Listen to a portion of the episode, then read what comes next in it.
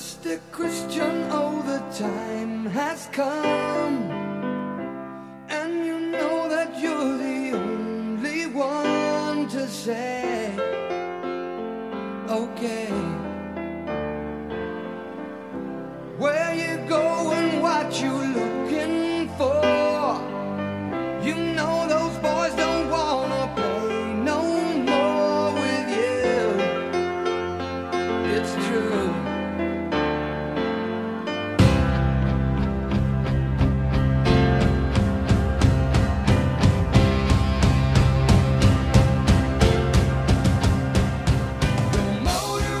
North South Connection Podcast Network. Welcome, everyone, to the latest edition of The Wrestler That Was. I'm your host, Aaron, and before we get started, listen, a big thank you to everyone who has reached out and commented on the show so far. You know, when you're doing or when you're recording something like this, it, it often just feels like you're ranting and raving into an abyss. And like, I mean, I'm just sitting alone in my basement, right, doing this when my family is, you know, living fulfilling lives. But just know that it's your comments and critiques that number one, it lets me know people are listening, but number two, it actually really makes it worth it. And that's not a cliche, it's true. Like, if you've just reached out to say, good show, man, you have no idea how much that means to me. So thank you so, so much. So today on The Wrestler That Was, so we're dealing, we're trying to figure out who the greatest uh, WWF wrestler of all time is. And we're building this slowly but surely. And today, we're dealing with one of the stalwarts of the 1990s, Big Daddy Cool Diesel. And when I decided on Diesel for the next entrant, I was I was a little bit worried that it was a bit too close to Razor, who we dealt with 3 episodes ago.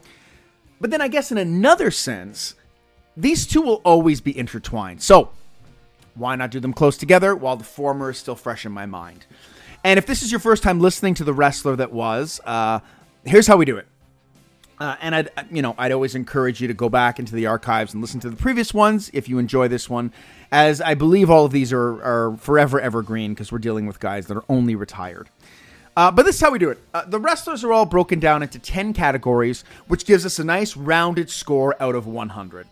As of right now, the rankings sit at number one, Jake the Snake Roberts with 76.3 points. Batista is next with 63.2. Next is Razor Ramon with 62. And finally, the Honky Tonk Man with 56. And this is all way closer than I would imagine so far. But in fairness, I really haven't dealt with like the very tippy top. Uh, but I also haven't dealt with anybody so far who's going to be a complete disaster. So, will Diesel be that disaster? Let's find out.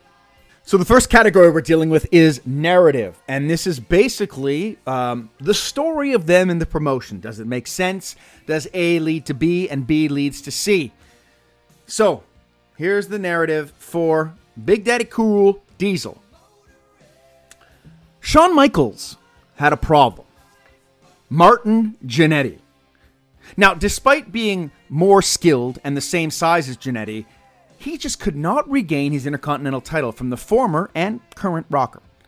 If only knew Marty's Achilles heel, family vagina. But he didn't. So the wrestling world was introduced to Big Daddy Cool Diesel. This hulking man from Detroit was hired to protect the body of Shawn Michaels. And they went all in on the Diesel stuff too. See, it wasn't just enough to call him Diesel, presumably because Vince thought he was the size of a truck. No, no, no. Instead, they present him as some sort of a human truck hybrid. He's brought to the ring with beeps and horns, like really annoying shit. Quite frankly, it's surprising in retrospect that they didn't uh, blare beeping horns when he walked backwards. I guess they were saving that effect for the garbage man. And don't write me to say that he was called Diesel by Shane McMahon because he was from the Motor City. Because listen, I can go on Wikipedia too, okay? We can play that game all day. From the start of his career, Diesel really just stands around while Michaels acts like a dickhead. So, really, uh, great job as a bodyguard. It was probably their real life relationship too. But then everything changes at the 1994 Royal Rumble. He is fortunate enough to enter in the midst of a string of jobbers and Owen Hart. Now, a lesser man, say a Bob Holly figure, if you will, would have just laid in the corner and held on to another dude. But Diesel does the opposite. He tosses guy after guy out of that Rumble match. He eliminates seven guys, and he manages to get so over that we we forget that he was one of the 50 guys who were run down to murder the Undertaker earlier in the night. Diesel was lauded as a hero as he left the ring that night. And I'm not sure if the rumors of him potentially being fired were true or not, but when the WWF took one look at him destroying cowboys and an old man, the whole company shifted. He would then infuse himself in the feud between Michaels and Razor Ramon. And he actually managed to do what his employer could not, which was beat Razor for the Intercontinental Championship.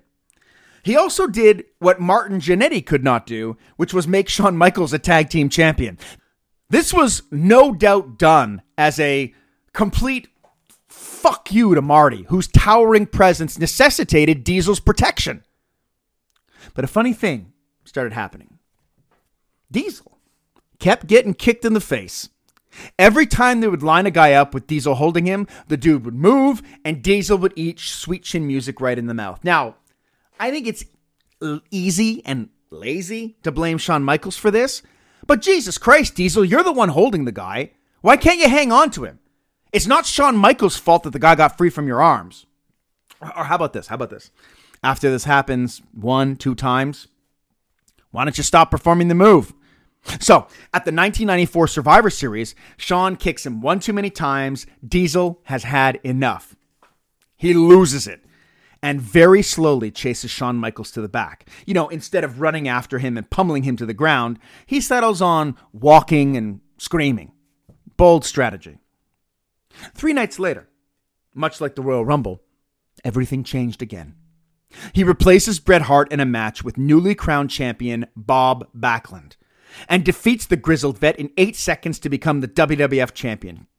He danced around the ring in a, in a fit of pure delight potentially giving himself whiplash in the process. But something happened during that dance that changed the Big Daddy once again. Now, I don't, there's no evidence, but I don't know if it was, if the dance induced a fit of ecstasy or some sort of a super stroke situation. But Big Daddy Cool came out of that dancing sequence a changed man. He shook. He shook himself into a completely different persona. Now he smiled and slapped hands. He was now a, a laid back, Bugs Bunny esque type of character. It was fucking jarring. In fact, if he had said, What's up, Doc? it wouldn't have been surprising. It would have fit 100% into the new persona. We like to blame Roman Reigns for saying suffering succotash, but that has a direct link to Big Daddy Cool Diesel here. The new persona, though, helped him deliver a near year long title reign during which he defended against former champion Bret Hart, banged Pamela Anderson, and tanked the ratings. Early in the title run, he defended against hated enemy Shawn Michaels at the 1995 WrestleMania. Diesel was more than happy to powerbomb his way to victory that night. But when Michaels' new bodyguard, Sid H. Christ, powerbombed him the next night, this was a step too far for Diesel. He came to the aid of his friend because, well, He's a he's a good guy now, pal. He chased Sid off for doing the exact same thing that Diesel himself had done to Michaels the night before. Perhaps it was Diesel's knowledge that he was half the man that Sid was that led to these hypocritical actions. Shawn and Diesel, though, were back to being best friends again. I guess all those kicks to the face were forgiven. I mean, sure, he seemed really mad, but I guess the passage of five months or or leaning on Todd Pettengill together heals all wounds. They were christened, Diesel and Michaels, the two dudes with attitudes. And boy, were they fucking obnoxious. They would win the tag team gold as Diesel defended the belt valiantly against Sid, Davy Boy, and known water buffaloes Mabel and Sir Mo. Then Diesel fucked up, lost to Bret Hart. The title was dear to him too. So this prompted a serious beating for the Hitman. Now, Diesel, coming out of this loss at the 1995 Survivor Series, declared that he was only out for himself, his family, and his friends now. And that includes you, Shawn Michaels. He had shown weakness in his loss to Bret and promised to be the raging asshole everyone fell in love with at the Royal Rumble in Providence. He gets super kicked out of the next Royal Rumble by Shawn Michaels, but this time gives him a high five instead of a stern talking to. Then he messes with The Undertaker, who promptly destroys him. Then, perhaps because of a concussion at the hands of the dead man, Diesel decides he would make a better enemy to Shawn and starts laying a beating on him at every turn. One last kick to the face, Diesel gone from the promotion. But we're not done. Sadly, we're not done. Six years later, he is brought back as a lethal shot of poison. But before he can infect the promotion, he is struck with a lethal shot of a torn quadricep muscle. This was obviously a very strenuous injury, usually caused by rigorous physical activity or, in Nash's case, walking across the ring. After some rehab time, he returns again to get angry at Triple H for, I don't know, whatever Triple H bullshit was happening at the time. And he was forced to choose between being friends with Shawn Michaels or Triple H. Now, before he could present one of them with the, the coveted Kliq rose, Triple H low blowed him and made the decision for him. And Nash would be bludgeoned with a sledgehammer, he'd defeat the game by disqualification, and finally beaten soundly inside Hell in a Cell. Then he lost his hair to Chris Jericho, and then his credibility inside an elimination chamber. And then he disappeared again. Until not Nash, but Diesel, of all people, shows up at the 2011 Royal Rumble. This guy is given a hero's welcome as he places the leather glove on his hand. I thought this was like the most fitting way for him to end his WWF run a massive hero in a role that's actually suited to him. This great nostalgia pop. What a great career he had if he would have just ended it there. Sadly, though, 2011 is a longer year than just January. And in mid 2011, he receives a text message to return and stick WWE Champion CM Punk after his victory against John Cena. Now, much arguing would ensue about who sent the text message and whether or not it was CM Punk's sister Shalene. Now, Nash, in his defense, offered to show everyone the text message. But no one gave a fuck about text messages and professional wrestling, so we never got to see it. Thank you, Mr. Nash. This logically was leading to a confrontation with champion CM Punk, but instead, uh, it became about him and Triple H fighting over a sledgehammer. Obviously, that makes total sense. Then he enters the 2014 Royal Rumble. Um, it's a highlight. Uh, he's he's Kevin Nash here. Um, this 2014 Royal Rumble uh, is famous for having a massive fan revolt. Um, but Nash was eliminated by that point, so I guess he's only partially responsible. And then he's gone. So I, I'll be honest. I think that his narrative and story is really pretty consistent until you get to like yuck yuck uh, laughing it up diesel in 1994 and because it was literally overnight and i feel like every aspect of his personality changed in an instant. And it, look if they had blamed the stroke dance that he had in madison square garden would have made perfect sense. But then everything else he did in his in his kind of run seemed to be about friendships or friendships falling apart. And i do like that through line but nothing makes sense about how he forgives. Like, why forgive Shawn in 95 just because you're good now? Why come help Triple H and the authority in 2011? I mean, the last time you were in the promotion, he was bashing you in the head with a sledgehammer. And then when you did help him in 2011, he hits you with a sledgehammer then too. Why are there so many sledgehammers? So I was going to go the gentleman's five for this narrative in general.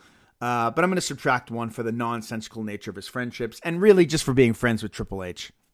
So he gets a four for narrative. Next, how good is he as a face? And I'll be honest, Diesel's kind of hard to rank in this category. There's probably something to be said for someone who becomes so popular as a bad guy that people start cheering him. Like, so people love, to this day, people love Darth Vader, right? But I'm sure there's very few that want him to go over Luke Skywalker and murder Han Solo. But people got behind Diesel, though. It, it was organic, and people started to genuinely be happy he was on top. Now, the big problem is that when he was put on top, they turned him into something he wasn't. And he wasn't horrible at this, like at this, I don't know, jive talking good guy. Well, I don't know how to describe him. But it just wasn't authentic. There was too much looking into the camera, too much shaking his head, and way too much fucking leaning. It's like it's like someone told him, someone took him backstage. Hey, dude, l- listen, man, you want to look cool? Lean on shit. Lean on the lockers. Lean on the phone booth. Hell, lean on Ted Todd Pettengill's shoulders. Like it doesn't matter you're causing Todd Pettengill pain. We don't respect Todd Pettengill. Look at his hair. Listen to his voice. Lean on him. You want to be cool? Lean. God, he's he's so hard to place here. Because despite the inauthenticity of it all, he's a good face in the ring. Even though he's huge, right? Despite having the shittiest challengers as champion, he's able to stay over and garner sympathy. When he wasn't talking, he was cool.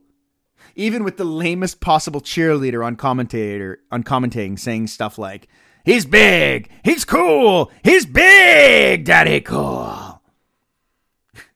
He still remained over and worked as the face of the promotion.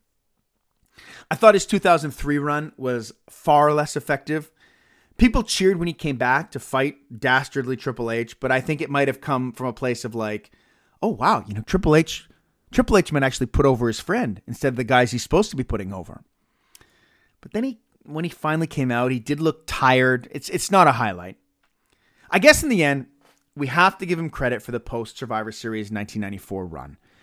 Um, excuse me, uh, not, not 94, 95 run. He's still a face, but he's a new kind of face.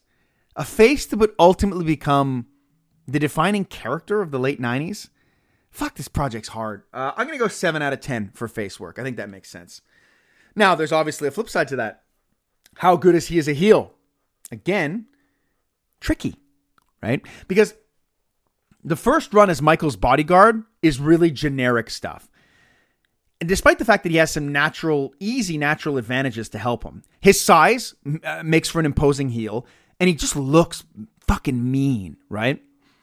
These things seem simple, but in contrast, contrasted with a guy like Big Show, who never looks mean.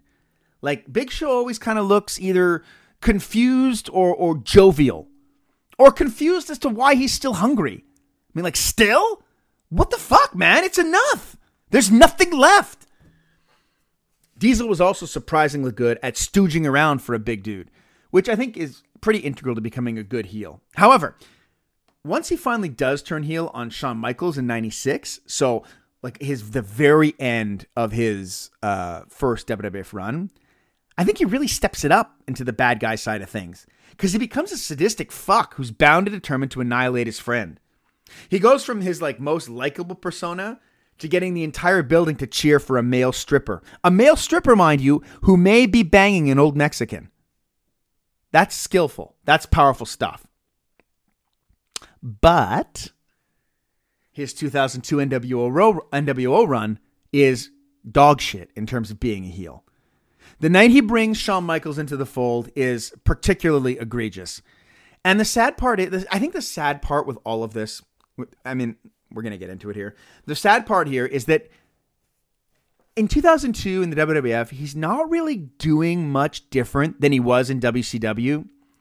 And and those are the things that ended up making him a mega star. He's playing cool heel Kevin Nash here, right down to the relaxed way he holds the microphone. He's got his hands in his pockets. He's relaxed. I mean, this is the guy we cheered in WCW, despite him doing awful, terrible things, uh, booking the promotion into a pit, uh, destroying Goldberg. We still cheered him. So why isn't it working here? Well, I think we're looking at a major problem with timing and a total lack of, lack of adaptation. No matter what, the NWO was doomed in the WWE because Vince was never going to make it a thing because he didn't create it. But it didn't have a fighting chance when they refuse to let it live in the current world. So, one of the reasons I think, and this is all theory, obviously, right? But one of the reasons I think the cool heels um, of the NWO worked so well in the past is because they were fighting against the forces of WCW. Now, WCW, for better or worse, represented tradition and old fashioned wrestling. The very same feud, it's funny, the very same feud that permeates the beginning of NWA TNA played out on Turner TV from 1996 to 1998. Only this time we didn't have Mike Tenay spelling it out for us like we're children. But I think Cool Heels worked in WCW because they were standing up to faces from the 1980s and sometimes the 1970s. That's why they were able to garner so much support and be as over as they was. They were. Like even someone like Hogan, who was never really accepted by the WCW audience, became over as a heel. In fact, he was the only one who consistently got boos. It worked really well. Um, but the problem is, like in WCW, the NWO were the coolest people in the promotion, except for maybe Hogan. However, in the WWE in 2002, it's a completely different world. So he's the same cool Kevin Nash, right?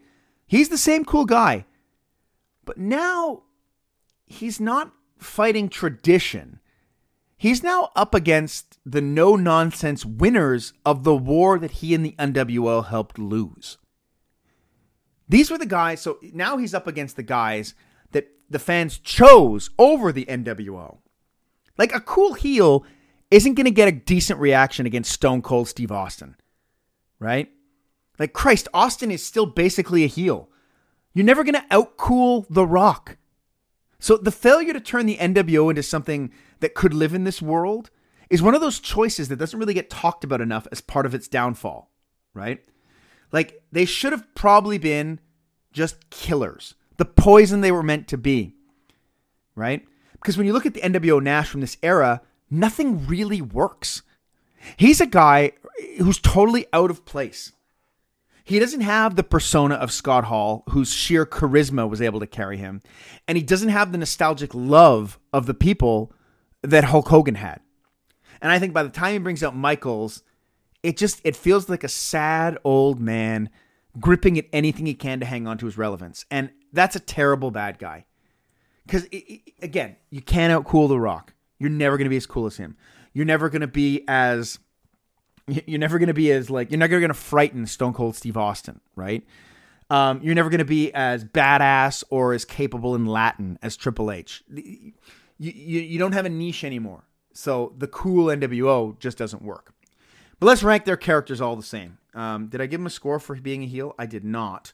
So his skill, I think his score for being a heel, at least in the WWF, uh, comes in at a six. So a little below, still above average, but a little below um, where he is as a face which I, I wouldn't have thought before this project. So let's rank their characters. I got six of them. So number six, 2011 text message Kevin Nash. So he's here to ruin the push of one of the biggest stars of the 2010s. His hair is dyed. He's wearing skinny jeans.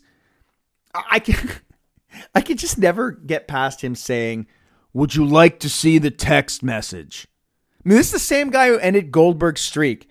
And now he's like, please look at my text history. Number five, NWO Kevin Nash in, in the WWF. I think he set new standards for being casually cool and tearing one's quad while walking across a ring.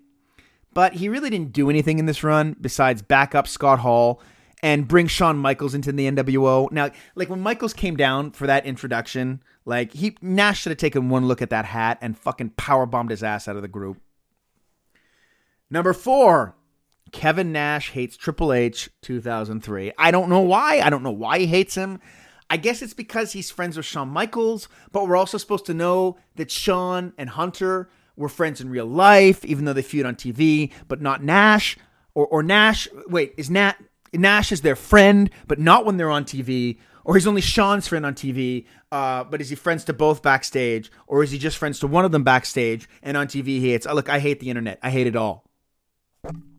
Number three, world champion Big Daddy Cool.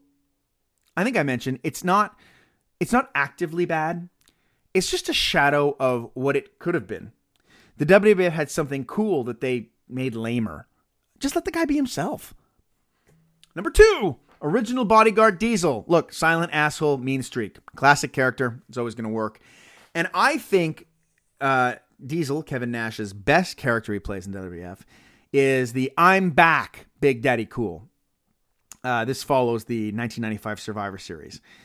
Look, he'll beat the shit out of anyone, but will still look out for his friends. And not just his dumbass backstage friends. And, you know, in contrast to someone who fights heels and loves faces, I thought this was a, a real human person with real nuance. Like a guy who would act, who acts like 90% of the population. Like we don't give a fuck if people think you're a good guy. If you're in the way, you're getting stomped. The next category is work. So this is really just work in the ring, not dealing with matches. Um, just how does he move? What does he do? So I think there's probably an argument to be made that Diesel is the worst worker to hold the WWF title, maybe ever. And yes, I know, I'm aware that this is a conversation that involves Sid. We'll get to Sid eventually, all right?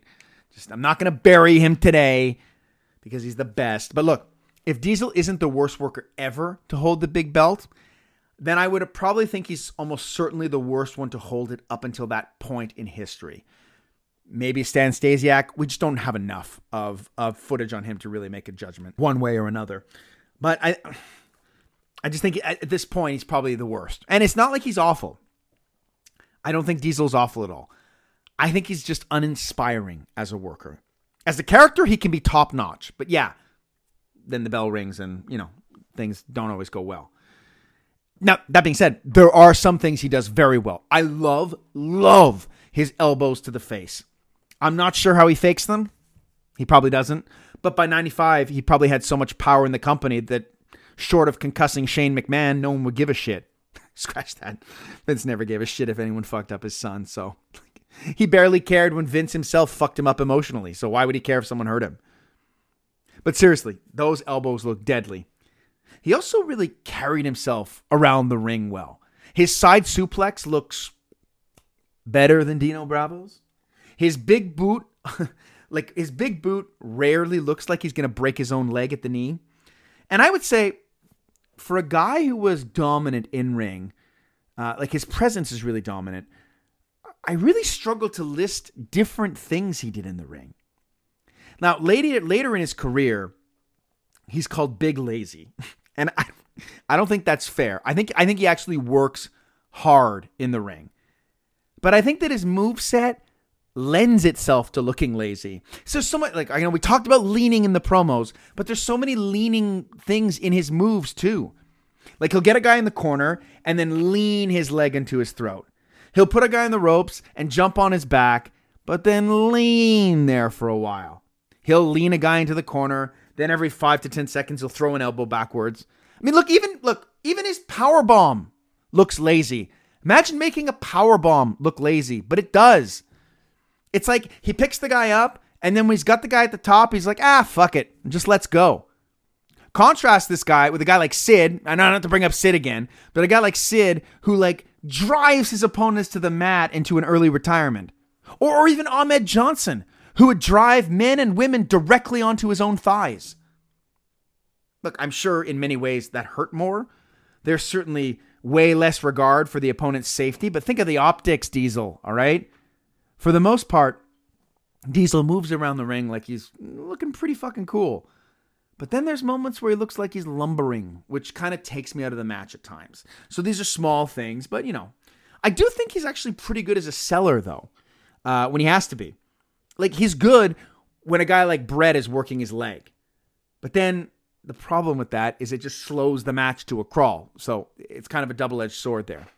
And it's not to say Diesel isn't capable of great matches. It's just I always find that when I when I we do get a great match at a Diesel, it's almost like a little surprise, right? And I know it takes two to tango. Obviously, that's true. But I feel more than anyone else we've talked about so far, Diesel's great matches are always, and I mean always, when he's in there with another master. It's kind of no surprise that later in his career, when he's in there with like a make believe master like Triple H, his matches are almost universally shit. So, in terms of work, um, I'm going to go three. So, I just think there's not enough variety. Some of his stuff looks good. He ends up looking lumbering. Um, and I, I think like he gets carried a lot. And I think even at his best, his stuff is serviceable rather than exciting. And I can't I can't think of one thing that he does in ring that someone else doesn't do better. So like think of a guy like Batista we talked about who adds a snap of intensity to everything. Think of Honky, whose over the top selling made everything better. Even Razor was able to imbue everything he did with, with his character. Diesel was there. He was solid for a big guy. He didn't hurt the show. But ultimately, he brought few unique elements to the table. All right, let's look at his matches. Um, so to do this, because obviously we- we're working on a five star scale, what I do is I average all the matches of his I've watched. Um, there's enough at this point. I, for Diesel is 23. So once you get past once you get past 15 matches, the averages really don't change that much. So this is a pretty good sample size for him. So you take the average star rating, which for Diesel was 2.815, multiply it by two, and that gives us 5.63 out of 10 um, which isn't bad. I mean, it's it's pretty standard for what everything has been so far. Let's deal with Diesel's uh, bottom five matches though first. Let's break those down, see where he may have gone wrong. So his fifth worst match from In Your House, Great White North versus the British Bulldog. He's defending the WWF Championship, and I would say that I think they do themselves no favors right off the bat, bringing out Bret Hart on commentary before the match. Because Bret is more over and just better than either guy in the match. He is, however, the worst of the three on commentary. So, Bret's also wearing a hockey sweater tucked into his jeans. And let me assure you, this is not a Canadian thing. The people of Winnipeg looking at this were more than likely appalled. And I'm, I'm going to say this, uh, and I never thought I'd say this. There are too many fucking tassels on Davey Boy Smith in this match. He looks like a big British pinata.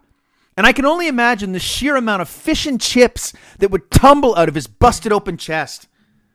That and the disappointing faces on the children when they realize they're getting fish and chips. They'd be as disappointed getting fish as they would be opening up a box and getting the shirt that Doc Hendrix is shilling for the two dudes with attitudes in the aisle. So Doc is there, and Diesel walks by in his entrance and makes sure to tell Doc, I'm feeling funky. Whatever the fuck that means. What, what, what is that? like, he's just so detestable. And I'll say this for Diesel, though. He's a detestable character, but he's in character. And he once he get pa- he gets past the uh, I'm so funky, he does look cool, and he is legit as champion by this point. The teenage girls are fawning over him, and then Ross, Jim Ross goes, uh, "I'm going to talk about a native Canadian who came from a thousand miles away." Where on earth could he be talking about?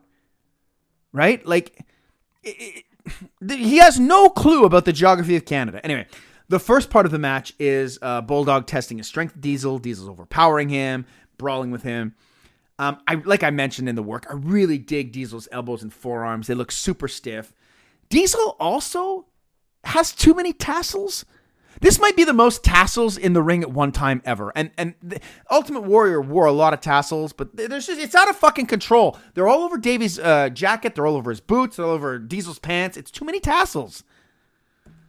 It's interesting how um, Davy has to bust out speed and quickness to roll with Diesel. Um, and then Diesel gets knocked out of the ring, which leads him to pie facing Bret. So I, I guess we're going with this story that like Bret's going to get involved. And now we're beating down Diesel's legs, and this is where the match slows to a crawl. Um, then Davey stomps him a couple times and does some sort of move which Ross calls a leg lace. I've never heard that before, but then Brett goes, huh, "Oh, it looks like it's uh, putting pressure on his shin bone." It looks like nothing, and but we get a near fall out of it. Then in a hilarious spot, this fucking even think about it now, it's popping me. Uh, Diesel falls to the floor and Jim Cornette drops a a massive elbow. it was it was pitch it was surprisingly pretty. It was pitch perfect. It's a better elbow uh, than 90% of the roster could drop. He, he got so much air. His form was perfect. Look, Cornette is so active here that my pal JT is going to put him on his greatest WWE wrestler of the all, greatest wrestler of all time list. Look, shitty single leg crabs, Boston crabs. I guess the single leg crab is like a Providence crab. Diesel is like at about half a foot from the ropes, but instead of like reaching for the ropes, he decides to just take the brunt of the hold. Again, bold strategy. And I get that the best way to fight Diesel in kayfabe is to break his legs, but it's making for such a boring ass match. Then Vince declares that Diesel's torso is seven feet tall. This would make him fucking gigantic. And it's also a lie, considering his legs are 75% of his body. Diesel does get some hope, but then we're back to lying on the leg for five seconds. And I think there's just like three, four minutes of legwork here, and it sucks for so many reasons. Because here's here, here here's one. Here's one of the reasons. If you're in a leg hold for three to four minutes and you haven't given up, why on earth should we believe that that hold hurts? Despite despite the leg injury after, Diesel's able to toss the bulldog around with some suplexes. Also, I've noticed that none of the WWF superstars or the super fans have made the trek to Winnipeg. Like I bet Chris Jericho even sat this one out. Davey then breaks out a terrible sharpshooter um, that makes The Rock look like Bret Hart. Bret on commentary like ridicules him, like which I completely appreciate. Diesel powers out with his legs despite 10 minutes of leg work. Diesel then starts his comeback. The fans start popping. Then they fuck up a post spot on the outside. Bulldog hits Bret. And then Bret jumps in the ring and pummels the Bulldog to the loudest the crowd has been since the start of the match. Now, I want to say, I don't know if I made this clear. In the match, Diesel hit like three moves the whole times. He elbowed him, he jumped on him once in the ropes, and gave Davey a big boot. The rest of the match was him just having his leg beaten up. And his leg is now fine as him and Bret Hart are fighting. I had this at two stars. This might be worse than two stars. It's long, it's boring, and nothing happens. All right, his fourth worst match of all. That's the fourth. Can you imagine? So I will say, so far in this project, like we haven't had a ton of like guys who have bad matches. Even Honky, all his bad matches were like, okay, you know, whatever. It was what it was. But like that was the fifth worst, and it was terrible. Fourth worst, teaming with Bam Bam Bigelow versus Sid and Tatanka from King of the Ring 1995. I can't even fathom how the crowd was feeling going into this main event. They had to sit through three Savio Vega matches. This poor main event never had a chance. And it's almost uh, it's almost unfair to Diesel. He has to deal with Tatanka in a main event. Then Vince declares Sid and Tatanka are an awesome combination. And that might be the biggest lie he's ever told. And that includes any and all things he said to the police while defending Jimmy Snuka. Diesel then calls Tatanka Pocahontas in a pre match interview. I had no clue that Tatanka was related to Elizabeth Warren. it's a political joke from the guy from Canada. Uh, Bam Bam is wearing the fucking dumbass flame jacket. And then Vince goes, uh, he's talking about Bam Bam. He goes, Slam Bam Bam Bam. Like, are there not enough am sounds already in the man's name? It's Bam Bam. We don't need slam and cam and ham. We don't need any of that. Pretty tepid pop for the world champion Diesel here. And his entrance is pretty hokey, right? Uh, immediately selling uh, Tatanka's dancing and prancing. Like he's, it's not good. The match does seem to be built around Diesel's arm being fucked up from an injury, and at least they're working it. But it does feel weird that in both matches so far with Diesel that we've seen in this project anyway, it's just him selling the whole time.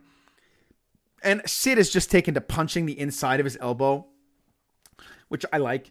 So in a strange moment, Bam Bam has Sid beat, and then the ref isn't there, so he runs over to him.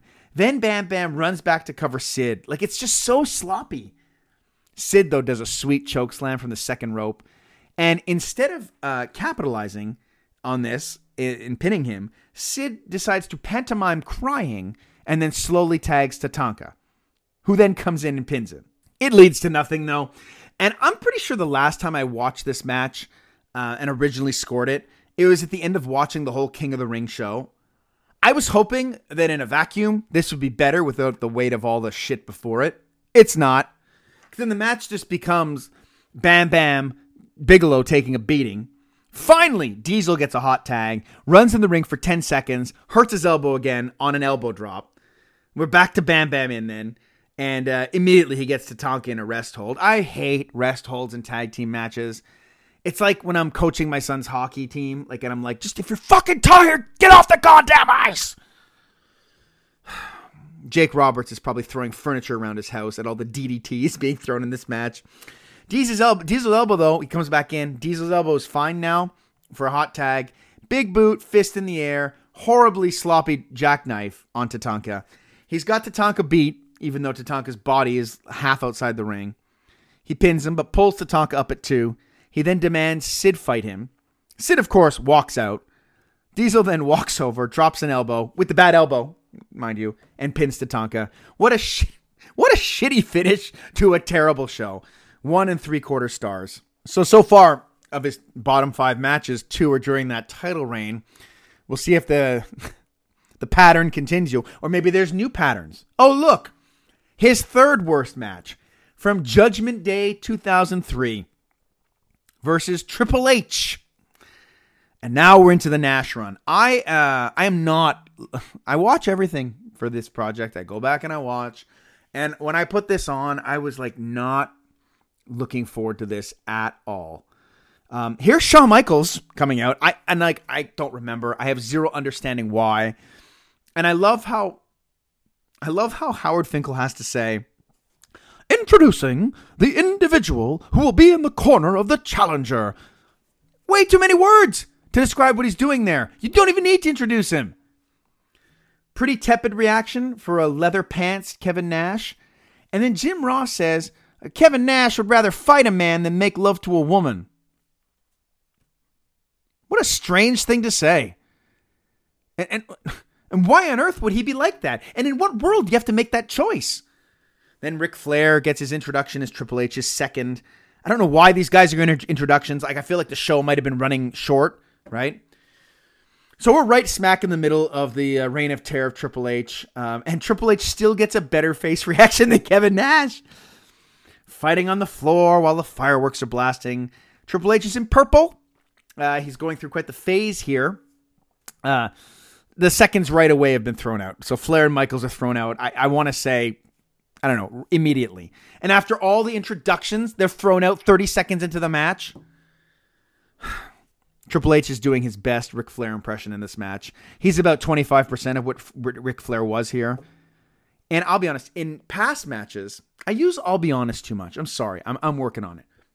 In past matches, I kind of lamented that Nash didn't get much offense. I miss those matches because now it's all slow body slams, elbow drops, sluggish blows. Triple H rakes his eyes and shoves Hebner, and for some reason Hebner doesn't disqualify him. And then at this, remember, like a lot of these matches I watched a long time ago, and I don't remember everything. And as I'm watching, it, I'm like, oh, that's going to be the story, isn't it? Something with the ref. So Nash uh, gets on top and starts punching Triple H. Hebner runs in, tries to get him off, gets shoved to the ground. I don't want refs to be part of storylines, okay? They did it once really good in 1988, and every other moment they've ever tried, diminishing returns. Then Hebner fucking eats a massive clothesline. All right, that was all right. Eating that clothesline. Triple H kicks Nash in the balls after begging off. I mean, he's just really trying to be Flair here. Then Ross goes, Nash is a natural southpaw. Aren't all southpaws natural? Your life, I would imagine, is harder if you're left handed. The world is not built for you. Who's doing that out of choice? drives me insane. Nash's charisma in this match is non existent. Could it be, could it be that the company line of him being a cancer for all those years finally worked? Nash gets Triple H up for a snake eyes. He shoves Hebner down, but Triple H smashes him into the exposed turnbuckle. Then Nash gets a kick out of a pedigree. This match is so fucking slow. I should talk as slow as this match is. Triple H gets the sledgehammer. I'm not going to torture you. Uh, Triple H gets a sledgehammer, and Hebner says no. So Triple H just fucking blasts him with the sledgehammer. And the bell just rings. Not sure who stopped the match because Hebner is dead, right? Nash then power bombs him as Ross. Ross is like, Kevin Nash is a wounded animal. Terry Taylor and Sergeant Slaughter and others try to get Triple H out before Nash can beat him any further. What's the point? What's the point of this? I don't even know what the finish is, right? Does Nash want to be world champion? Right? If he wants to be world champion, why did he and Triple H spend the whole fucking match beating up Earl Hebner? Why? Why don't they, do they ever behave this way in other matches? It just reads like these two needed to stretch this to another show and this is the best they could come up with. One and a half stars. And it doesn't feel low enough. Only one match of the bottom five so far has been with Triple H. But guess what? That's about to change. His second worst match of all time versus Triple H, TLC 2011. And these two should not be sharing a ring in 2011. This is the culmination of Nash returning at SummerSlam and screwing over CM Punk. Notice that CM Punk is not in the match as he lost the feud with Triple H for the privilege of having this match. I can't even begin to tell you how surprised I am that this match isn't main eventing the show. Nash comes out to the NWO music, very little reaction, and his hair is clearly dyed black. So much so that from behind, he looks like a, an older Brian Lee. Michael Cole does his best. I hate Michael Cole, but he does his best um, to run down the story of Nash feeling like he deserved a job, but Triple H didn't return his calls. I mean, what a what a what a dynamite premise for a match. The guy won't return my phone calls. I would have bet too. I would have bet that in this scenario, I mean, again, it's been a long time. I there's no way I was going back to watch this match for my own pleasure, right?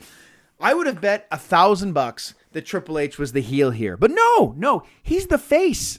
He's the the good guy in this feud, meaning that he'll be extra insufferable. Why are these guys having a ladder match? I can't. Th- it's a ladder match with a sledgehammer at top. I can't think of two guys less suited for a ladder match. Nash does his shitty elbows in the corner to start things off. Um, thankfully, Triple H is the strongest ever, so he just takes over with punches. I- I'm I'm shocked that he's not called a pure striker. Crowd then chants Triple H, Triple H, and I just lose all kinds of respect for society as a whole. The whole match is a lot of you punch me, then I punch you, and it's not working for me at all. Na- uh, Triple H beats Nash's knee with a ladder. Yeah, because that's what we need. We need Kevin Nash to be more immobile. I should mention too that Nash in general at this point, and this is not like he's getting older, right? But he really, I find, looks like a shell of his former self here. The hair is dyed black. It's scraggly. It looks like 50% volume. He looked way better at the Rumble earlier in the year. This is what Triple working with Triple H does to you. Just destroys you. Triple H does a figure four through a ladder, but it's really just putting his leg through a ladder. There's no pressure being applied on any joint. It's just a whole lot of nothing. Cole then says that Triple H was hurt. hurt. He was hurt by finding out that his 20 year friendship was based on lies and deception. Triple H was hurt by this. The biggest bastard in the promotion for the past 10 years. The same guy who tried to maim his friend Shawn Michaels, right? The guy who's repeatedly bashed Kevin Nash in the head with a sledgehammer, he was hurt because eh, because his friendship was based on lies and deception. You beat the man in the head. You probably took years off of his life. We're also in full Triple H big match mode where we get one big move, then lying around, rinse, repeat. Cole and Lawler, they have to fill the time because it's just time now between moves. And Cole and Lawler are now arguing about who didn't or who did return whose phone call. like, this is also called. Michael Cole at one point goes, This is an explosion. he can't even say it with a straight face. He goes, This is an explosion of emotion. it's an explosion of vomit. All right? Because Nash can barely get Triple H up for a side slam.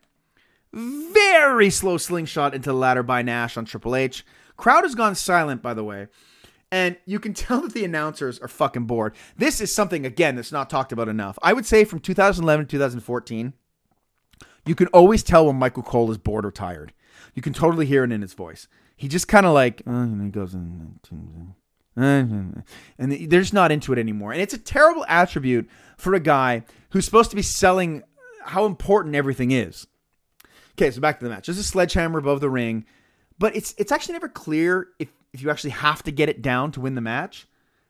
So like, just it, it looks like Nash is about to powerbomb through a table to end this match, but then like Triple H fights back, then they lie around again. Both guys climb the ladder. Triple H uses the sledgehammer while it's still tied to the rope. Hits Nash twice in the head. So they're on a ladder. Nash gets hit twice in the head. It drops him through a table. And Kevin Nash is still moving. Why? Two sledgehammer shots to the head, and this guy can still walk? Then Triple H gives him four more to the knee. The crowd is dead, but can you blame them? The suspension of disbelief is impossible when guys are surviving this bullshit. Nash tries to get up, but Triple H tosses the sledgehammer away and pedigrees him. The crowd chants one more time. Nash is given the Kliq sign. Crotch chop, hammer to the head, three count. Seven.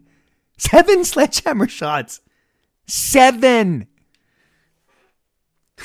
This thing had zero flow, like zero flow. Wasted time. 18 minutes. They could have done the same thing in 10 or 5, or it could have never happened, or maybe without the bullshit from these two, CM Punk becomes a transcendent star. Fuck this match, one star. But guess what? We're not done. We're not done. We got one bad match left. And I bet you can guess who it's with. Because the pattern is clear. Kevin Nash's worst match in the WWF, WWE at that point. Bad Blood 2003 versus Triple H. I don't like to cheat you guys, but I was contemplating just not watching this. I was like, fuck, I gotta get up early. I'm just gonna go to bed. Nope, here we go. As Nash comes out, Ross calls him the physical dissector. And then already Ross is like, this can, could get ugly. Yeah, we know. Foley's the ref. I guess he's here to tr- help Triple H again. Uh, Triple H goes full blue blood, uh, all in blue tonight. You know, of all the Ric Flair uh, parroting he does, I think the thing I like the most is mixing up the tights color. Right away, they shove each other into Foley. I guess because so this is like the the match after the Hebner match. So I guess is to tell everybody that the bullshit from the month before with Hebner, it's not happening tonight. Ross and Lawler are trying real hard to get Nash over. But it's hard considering Nash has accomplished, I don't know, exactly zero since he came back in 2002. Then Nash introduces a steel chair. This is a hell in a cell, by the way. And Nash introduces a steel chair, and Lawler complains. And then Ross goes, What would you rather, a wicker chair? Which I quite liked. Uh, very, very slow action on the outside. Hunter the Toolman Helmsley breaks out a toolbox. I don't want tools in wrestling, but he breaks out a toolbox. But then, of all the things in there, all the tools that pop out, what he takes to use is the plastic tray that's holding the tools. That's what he uses. Then he gets a fucking hammer. Of course, he has to get a hammer. I don't know why we have to have hammers in wrestling, right? Blasts his knee with it. At least it's the knee. Then he full swings Nash in the head with a hammer. He misses, but that's that's a fucking homicide. Right? Oh no, wait, he doesn't miss. I thought he missed. He doesn't. He, he commits a homicide. Because despite a full um, hammer shot to the head from a 250 pound man, Nash is up and fine. Then Triple H punches him and he starts to bleed. I don't understand why we have to use so many tools in these fights. And worse, the use of these tools never ends the match. One, one hammer shot. It's enough to end a man's life. It's a ball peen hammer. The guy would be dead. like, he would be dead. At best case scenario, it's the end of Nash's erections forever. Now Triple H has a screwdriver, and it looks like he's going to impale him with it. Ross is like, I apologize for the graphic display. Could you could you apologize for insulting our intelligence instead? See, people think that when you say like the WWE is insulting our intelligence, it means dumb stories.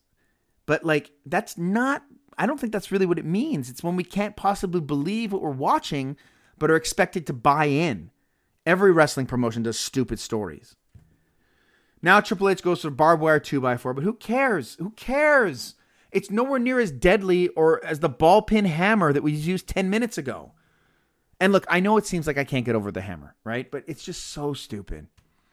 The barbed wire board has a handle on it, so I guess someone will be climbing with it. Who on earth? I mean, it's someone has already taken time to wrap a two by four in barbed wire, but who on earth is like, you know what this needs? A wrist, a wrist strap. Someone screwed that hook in. Someone attached the leather and then screwed the hook into the bottom of the two by four, trying not to split the wood on the sides, because then someone will be mad. Triple H starts bleeding, and the blood is pretty spectacular. I, I just wish this dude had an editor. I've barely been able to talk about the Nat and Nash in any of these matches, right? In the last three, I've barely talked about Nash because what's happening around him is so fucking stupid that, and I only have limited bandwidth to be able to deal with all the bullshit. There's a wood crate at ringside now. It gets broken on Nash's head, lying around. And then Triple H gets a sledgehammer. Foley tries to take it from him. Why? Why would Foley do this in the match? They do a really contrived drop toe hold while Triple H is carrying the steps. I just want this to end. Sick chair shot to Nash. And I'm and surprisingly sick chair shot to Foley out of nowhere starts to bleed. Of course, Foley destroys the tone of the match by breaking out Mr. Socko and do the claw. Like we don't need the comedy here. But of course, Triple H gets the better of Foley, kicks him in the nuts. Then Nash blasts both of them with chairs. Foley, the referee in the match, takes the big bump to the cage because neither of the other guys has the balls to do it. And then as soon as Nash hits the powerbomb, Foley is up and fine, close to. Now all three guys are lying around. And Lawler and JR are in a debate whether Triple H is a bastard or not. We know he's a bastard. Sledgehammer to the face of Nash. Pedigree. Triple H wins. God damn it. What a shit show. Why do these matches need to be this long? Why do tools designed to build buildings need to be used in a wrestling match? And when they're used, they barely do any damage. I guess we need to fill time, but Nash can't be expected to do a Triple H style match here for 20 minutes. It's not fair. If Nash with if Nash wasn't buddies with everyone, he'd re- he'd receive the same ridicule and deep push as Scott Steiner. But, you know, we're apparently doomed to see these guys go at it forever. Is it any surprise that of the two guys we've dealt with that wrestled post 1999, so Nash and Batista, both of their worst matches are with Triple H? I'm at 0.5 stars.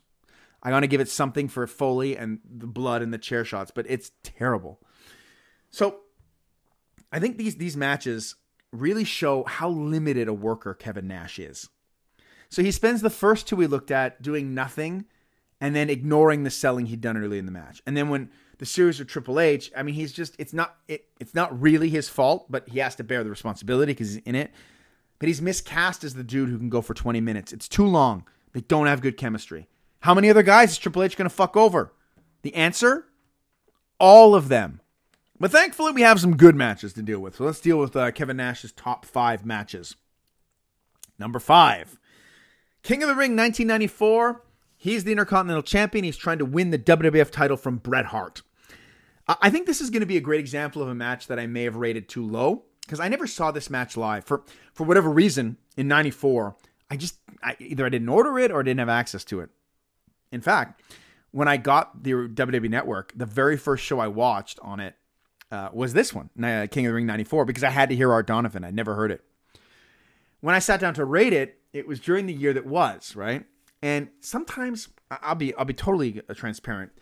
If I'm not enjoying a particular show, I think a match like this could be hurt. So let's see if this holds up in a vacuum. Diesel actually gets a pretty decent reaction coming out. Uh, I'll always, always, always love Art Donovan not knowing who Shawn Michaels is. Um, and you can also really hear how badly Savage wanted to work with Michaels when he puts him over to Art Donovan. It's also weird to hear Gorilla Monsoon say the, the phrase new WWF generation. Um, I love the Neidhart stuff. I think it's a good storyline all night. Uh, but boy, does he look like a tool in his wrestling gear. Like, the, you don't got a pair of Zubaz back there, pal. And I, Vince must have been losing his shit backstage with Art calling Michaels and Neidhart seconds. What? Great display of power uh, at the start for Diesel. Bret gets into trouble immediately when it comes to a slugfest. Diesel throws some great elbows rather than punches. This is a cool match, and it's a nice contrast to the matches I watched uh, for the Honky Tonk Man. Because Diesel's in control until he makes a mistake. And, I, and, and it's a different type of heel as opposed to Honky, who only can capitalize on mistakes. Um, but it really puts over his superior size and strength and makes Bret look like a super technician who has to capitalize on every mistake. Uh, it's like the face heel roles are reversed in terms of structure. But that being said, Bret is great at capitalizing on the mistakes, and it really just makes him look smart. The match does slow down quite a bit as uh, Bret works the lateral collateral ligaments. This is a staple of Bret Hart matches from the era and probably why I didn't like a lot of them at the time. Tremendous interference from Shawn, though, uh, throughout. Great example of good sloppy, which is something I love in wrestling matches, where Bret jumps from the top rope and Diesel tries to catch him in a bear hug. And they both fall, but Diesel holds on and powers his way back up. See, I love little moments like that because it makes the match seem more realistic for me. Diesel smartly starts to work the back off of that, first with a side suplex that would make Dino Bravo come, then a back stretch, which really looks impressive. He's got him over his knee. Bret is like dead in the match and very slowly getting beaten down. Uh, and then Diesel breaks out a, a, standing backbreaker. I'm loving this. I'm really loving Diesel's offense here. Um, a bit of a problem with the standing backbreaker. It's the old one that Rick Rude used to do too. You know, you get the guy up on your shoulder. But like, Diesel, wouldn't it wouldn't it be easier if you got him up there just to you know drop him with the jackknife? I mean, he's there. He's in the exact position. And even if he doesn't think it would finish him, I mean, it would hurt more than the backbreaker. Bret fights out of a sleeper for a few seconds. Diesel throws Bret right into the ref. Hebner's right up, and I'm not sure if that's planned or not. And the whole thing was to there's the whole business to expose the turnbuckle in the corner. But the short and the long of it is is that Diesel gets blasted into exposed turnbuckle. I love to Bret Hart's version of the 10 punches in the corner. Such great intensity and urgency to it. Bret has to break out the heart attack clothesline on the floor Diesel. Fantastic bump uh, by Michaels as he gets punched off the apron. We go into a series of great near falls for Bret and Diesel. Diesel beats up Neidhart. Shawn gets Bret from behind with the belt. Diesel then gets Bret with a jackknife, but then Anvil runs him for the DQ to save the title. Uh, Neidhart then leaves Shawn, and Diesel beat the shit out of Bret. Shawn and Diesel kick the crap out of him. I look, I had it originally three and a half. I think I'm still at three and a half. I think it's a fun match. I think Diesel's lumbering offense hurt it a little bit, but I like the story. And I think it's very good, but nothing beyond that from me. But it probably exceeded all expectations for what we thought a Diesel match would be in June of 1994. Number four, from WrestleMania 12 versus The Undertaker. Uh, I, I love this match. It's I think it's my favorite match on this show. Uh, very silent reaction for Diesel though from the fans, but that's kind of the story of this show. I don't think it's anything to do with the characters. Diesel though showing all the swagger here of Kevin Nash and it's such a cool matchup for the time because Taker it really only fought monsters to this point, and plus they're always shaky about doing face face matches. And I don't know. I mean, Diesel's kind of like a tweener here, which is interesting. But I love that the second the Undertaker gets his hat off on the entrance, they're slugging. They're right at it. Right off the bat, it feels like a hate filled fight. And Taker, I like that he seems, it looks like he thinks he has to win fast because he goes for a tombstone early and busts out a high cross body. Uh, then Taker does a flying something at Diesel, who moves and takes control of the match. And this might sound insane, but I feel The Undertaker, at least here, kind of looks like shit next to Diesel. I mean, Diesel is chiseled. He's not pale as fuck. Like, he doesn't look ill the way The Undertaker looks ill. Like, if you walked in off the street and had no knowledge of what was happening, you might think that, like, this cool guy with the tassels is fighting a meth addict. Diesel's taunting. The Undertaker's great as he beats him down. I think there's just such great character stuff from Diesel here that's not in his other matches. And man, the more the more I watch Diesel and the more I watch this run, I'm like, why couldn't we have this dude in the title run? We go to a bear hug spot, and uh, this is where I wish Diesel had a better toolbox of holds.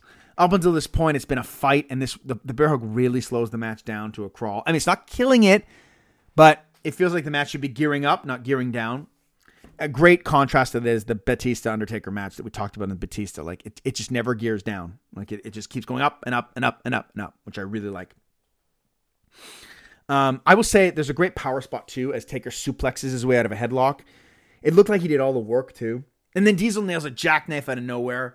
But instead of pinning there, he just kind of stands around and brags. He also does his favorite thing. He leans on the ropes. He then checks if Undertaker's dead by kicking him in the chest.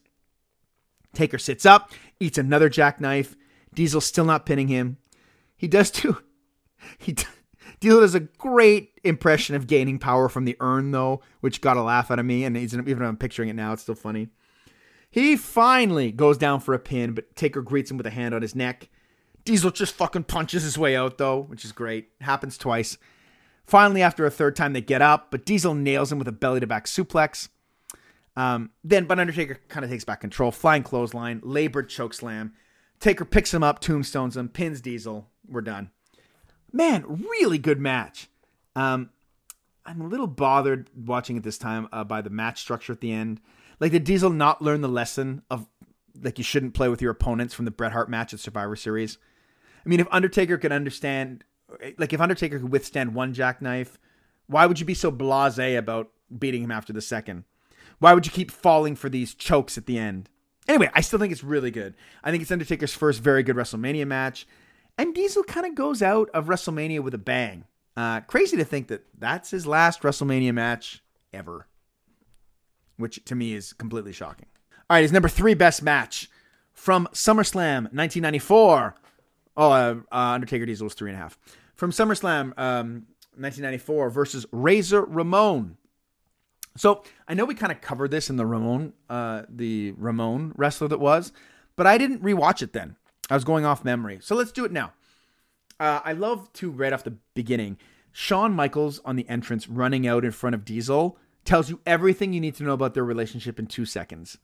Diesel is a double champion, looks super legit here. Um, Walter Payton comes down, and I'm gonna I'm gonna go out on a limb and um, say that he brought that towel from home to carry. Like he was like, ah, you know, that's what seconds do. So we brought it, and like no one kind of had the heart to tell him it wasn't necessary. Know, it's oh, it's good sweetness. I'm glad you brought that. Great idea. Uh, great start. Guys are just throwing bombs. Like you know, when Diesel's in a fight, I think it works really well. Diesel gets the better with the boot, throat in the corner. Uh, it's again, he's leaning, obviously. Uh, nice touch though. While while Diesel is choking Razor in the corner, Michaels is pulling Razor's hair from the back.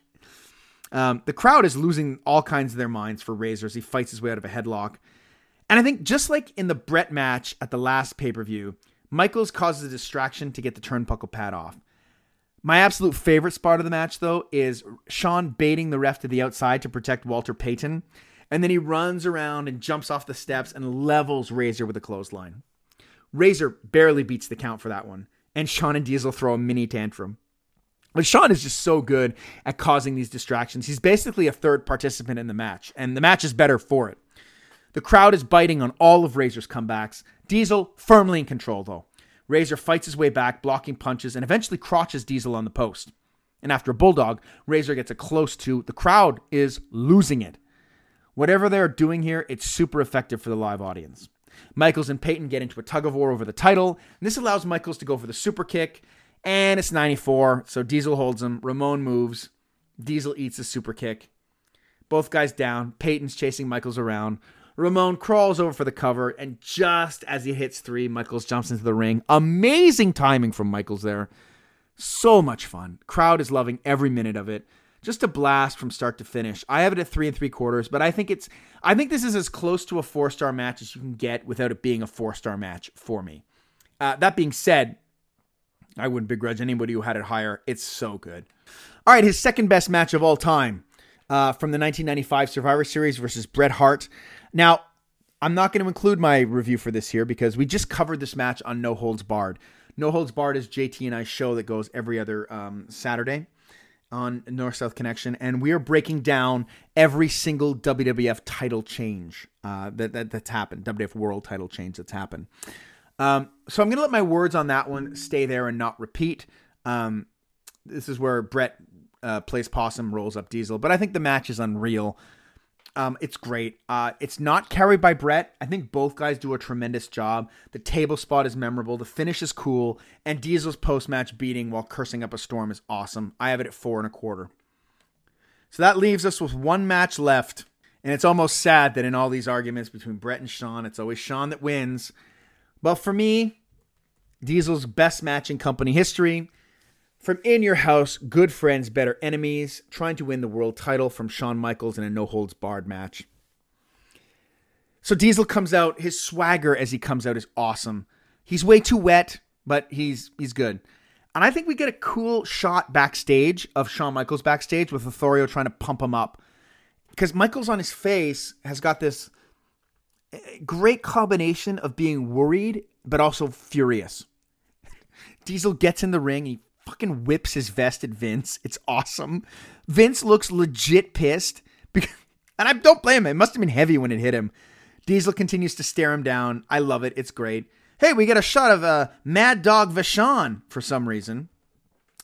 This might be a coincidence, uh, but I love that Shawn is wearing predominantly black. Uh, like he knows he's going to have to kind of go dark to beat this dude. Uh, a dude he's never beat. Uh, all determination from Shawn coming to the ring, and I'm fucking here for it. I love it. Like he's not doing any of his usual shit. He's disrobing on the way to the ring. Like he's not dancing. He just gets in and starts punching. Right. I love the start. Michaels dodging um, blows coming back his way, but if Diesel does connect, Shawn goes down. So Shawn will hit like three, four punches, but one from Diesel will put Shawn down. Great urgency though from Shawn. As soon as he gets the chaps off, he's baseball sliding. He's doing moonsaults to the floor. Ugh, this match is so freaking good. Um, such a good spot next. And I don't like recapping move for move. I, I try not to anyway. But Shawn does like the crazy flare flip in the corner that he always does really fast. But Diesel sees it and showing great urgency, sprints over and knocks him from the apron to the barricade. And Michaels makes that number not only does the flip look great to get to the get to the apron, but like the way he flies off Diesel's double axe handle is amazing. Diesel's body language also is great here. Vince is like, look at the look of disdain in Diesel, but it's not just the look, it's the old demeanor. Diesel then goes over to Jose Lothario, goes, Hey, old man, this is how we do it in the 90s. Such great character stuff here. Um, I love too. Diesel does a huge jump on the Dino Bravo suplex. I, it it's so big. I've I've never seen someone jump so high on this move. It he must have jumped three feet off the ground. Diesel then chokes the shit out of the um out of um he chokes the ref. I don't know why he chokes the ref, but then he takes the ref's belt off. Um, sadly for Earl, it was not for a Big Daddy blowjob. And Diesel just beats Michaels with the belt as Lawler's screaming, "Ruin his life, Diesel! Ruin his life!" Jesus, Jerry. I guess he was pissed about finding being found at the Rumble. Diesel hangs Shawn with the belt. Crowd is actually getting visibly uncomfortable, which I think is good. I love too that Diesel's hurting everyone. He hurts the ref. He tosses Howard Finkel for his chair. He marches around and devastates Michaels with the chair. Michaels dodges the chair, uh, about to take control, but then Diesel hits the low blow. Oh, so good. This has got to be the best match ever in Omaha, right? Crazy back body drop. so impressive, it almost gets a near fall. Michaels goes so high in the air. The match slows down a bit. We go to the neck wrench, but this probably won't have it, the match graded a bit higher. But such a great story as we go that Shawn won't stop fighting, even though he's completely overmatched. It's it, it's the perfect way to get this character over. Then Diesel kills Michaels dead uh, with a jackknife through Vince and King's table. Great visual because he slams Michaels right in the middle, and the two monitors go up in the air and land on Michaels.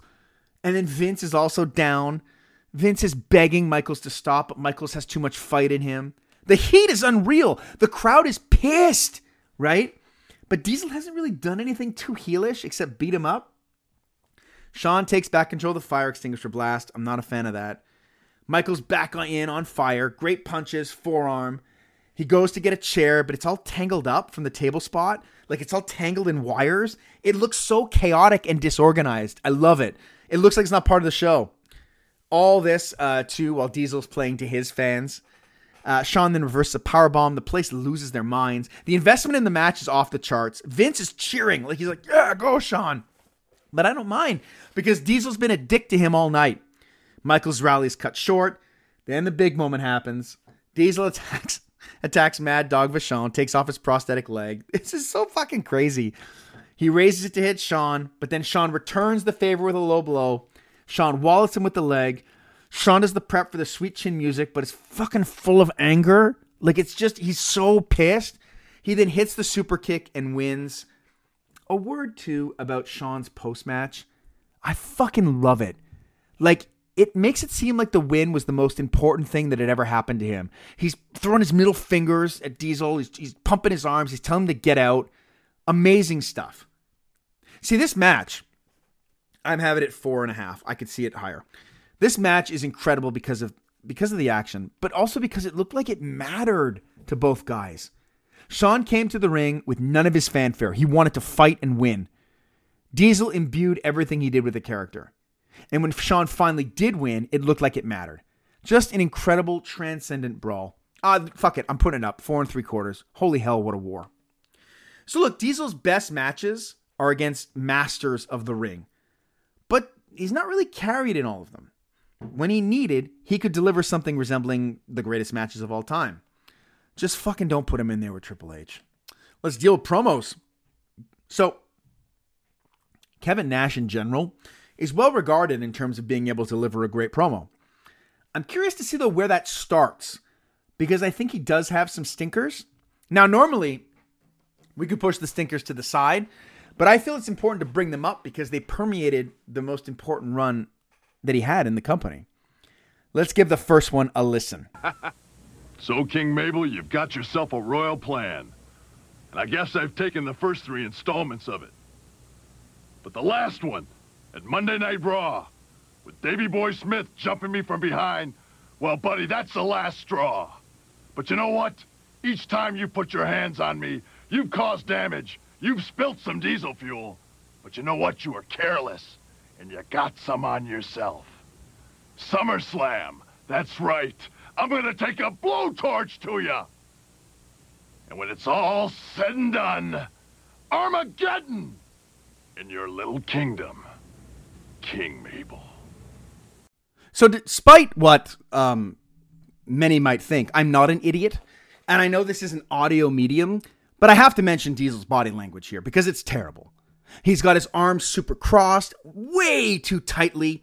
He just looks like unnaturally uncomfortable, or he's freezing cold. Now, it is 95, so maybe uh, the heat in Titan Towers was turned off. I don't know, right? But he starts. So, King Mabel, you've got yourself a royal plan, and I think I've taken the first three installments of it. So, there should definitely be a tonal change between talking about the royal plan and speaking to the fact that Diesel himself is taking has taken the first three installments. One part is speaking to the plan that Mabel has about how he's going to take the title. And you need a tone change because the next part is talking about how it's affected Diesel. It's also all said in one tone, looking off camera as though someone has a gun to the head of his loved ones. It's clunky wording too, likening King Mabel to having a plan to take the championship to someone making a plan to pay back a personal debt. I mean, who is this for? Accountants? No. Or someone in crippling debt? Maybe. Who knows? Now, the next part. But the last one at Monday Night Raw with Davey Boy Smith jumping me from behind. Well, buddy, that's the last straw. So he kind of starts to growl here a bit, which is good, but he kind of ceases to speak like a human being. And this feels like a good time to talk about uh, intentions. What does a character want? That's what that's what an intention is to an actor. What is the what does the character want? Because people in life don't talk for nothing, although sometimes it seems like they are.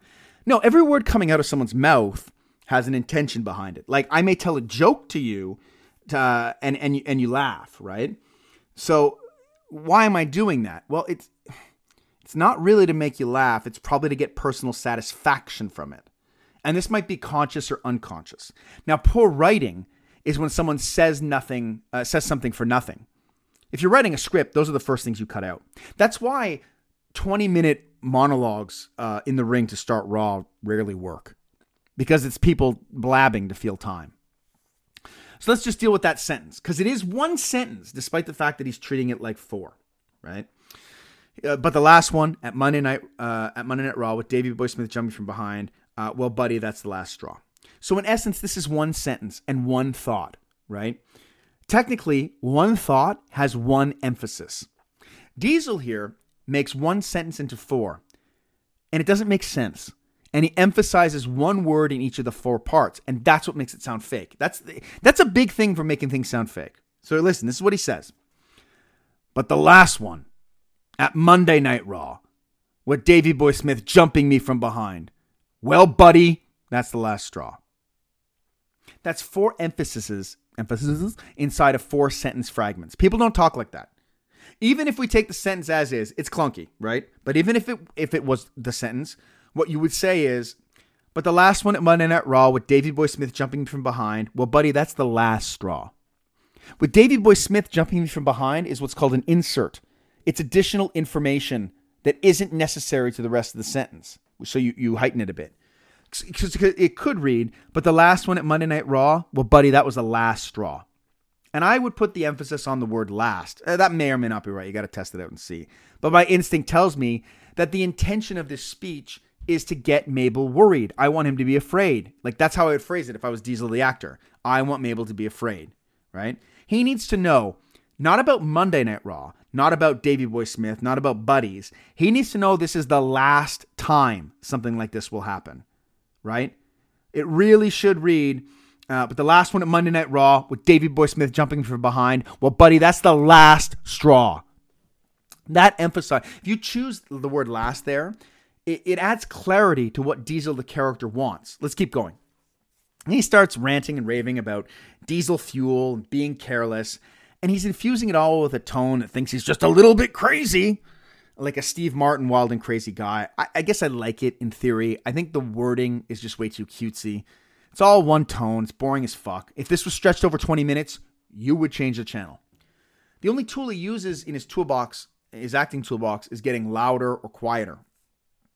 Uh, Like when he exclaims, I'm going to take a blowtorch. See if this sounds like human speaking. And when it's all said and done, Armageddon, in your little kingdom, Mabel. He ends the promo with King Mabel, with Mabel, open inflected. You never end a statement open inflected. It insinuates to the audience that there's more to say, right? Like it's like King Mabel. Uh, what else? Uh, but there, there's not much to say anyway, right? Like why throw out the word Armageddon without any contextual words? How about it will be Armageddon? It's brutal. It's a brutal promo. The writing, the performing, none of it works. It's a dude yelling uncomfortably. Keep in mind too, this is pre-taped. This is the best take they had. All right, we shit on him, so let's look at a different one.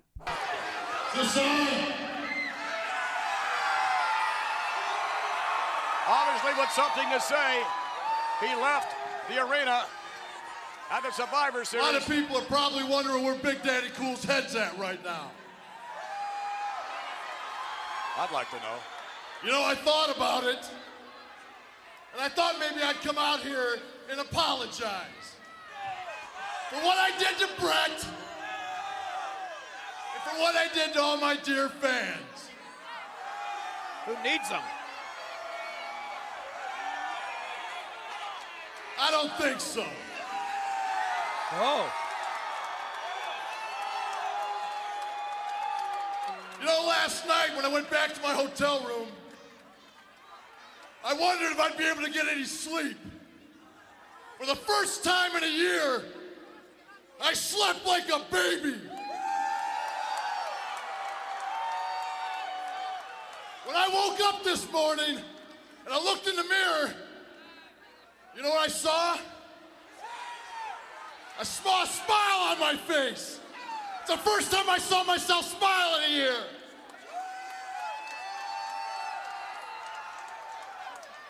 Because I saw myself, not some corporate puppet that you decided to create, Vince. No. Oh. You missed the ball on this one, baby. You missed the ball. After I won the title, 24 hours later, I'm up in Titan Tower with the marketing suits, the merchandising suits. Hey, Diesel, we need you to smile a little bit. We need you to be a little bit more politically correct, a little bit more corporate.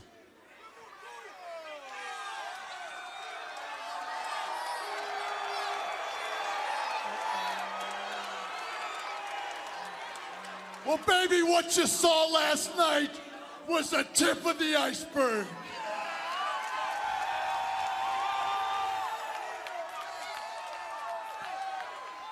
Big Daddy Cool's back.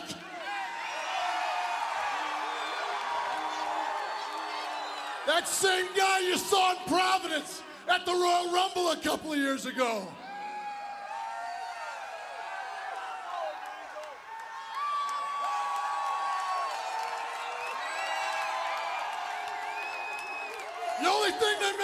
Me right now is my family, my friends, that includes you, Shawn Michaels. And I, I'm not saying something. I'm not saying I'm not gonna smack hands, but it better have a black glove on it, baby, because I know you're with me.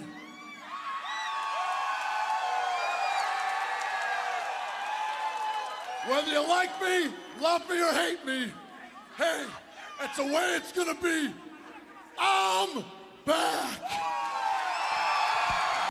Okay. So right away, you can tell this is a real person who's speaking, right?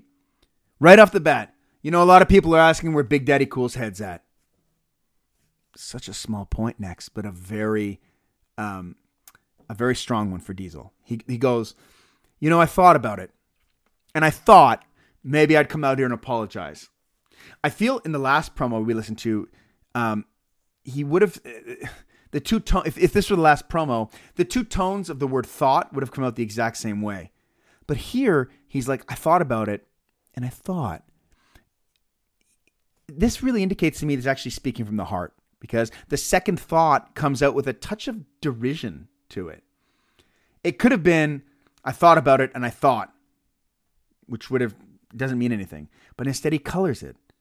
I thought about it and I thought. It's it's a subtle change, but it gives me hope that the rest of the promo, right? When we repeat, whenever we repeat words, we do so for emphasis, and the second one is almost always more emphasized. That's just how people speak. I love the mocking tone he takes too when he's like, um, when, when he's like, uh, uh, I, I should apologize for what I did to Bret and all my dear fans. The sarcasm on the word dear is awesome. But again, going back to intentionality, he clearly wants you to feel stupid for thinking he did anything wrong. He's using an action to mock, to cripple any criticisms of his behavior. It's wonderful. It's a really good choice. The next line about going back to his hotel room and finally being able to sleep at night is the perfect contrast to the last one, to the last one, Monday Night Raw, Davey Boy stuff.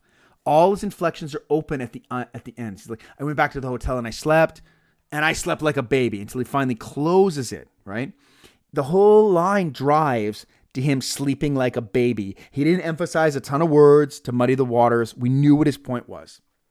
And at this point, he's using all the tools that were lacking in the first promo. And it's not just not just the contents. I woke up, I saw a smile on my face. He adds excitement to the idea that this is the first time he smiled in a year. It's like he's realizing it as he's saying it. It's a real person. This is who he's supposed to be now. He's tired of being fake. And I think that's the point of the promo.